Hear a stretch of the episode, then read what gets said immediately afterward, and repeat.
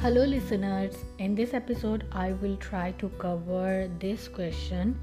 The question is Should you use merhaba or selamun alaikum when greeting in Turkish? And what is the difference between these two words? Okay, so first of all, I would like to inform you that it depends on the meeting okay Salamun alaikum is mostly referred by religious people and when you enter a place you say Salamun alaikum the reply will be alaikum alaikum salam.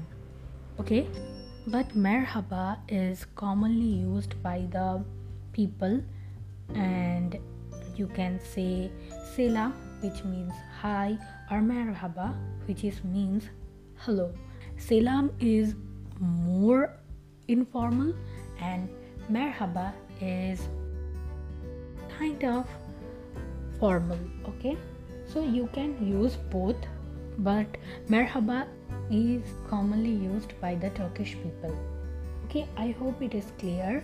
Okay now i am telling that what will be reply of it if someone says Selamun alaikum, Selamun alaikum, reply will be Alaikum Salam. So that's it. I hope you guys enjoy this episode. Thank you.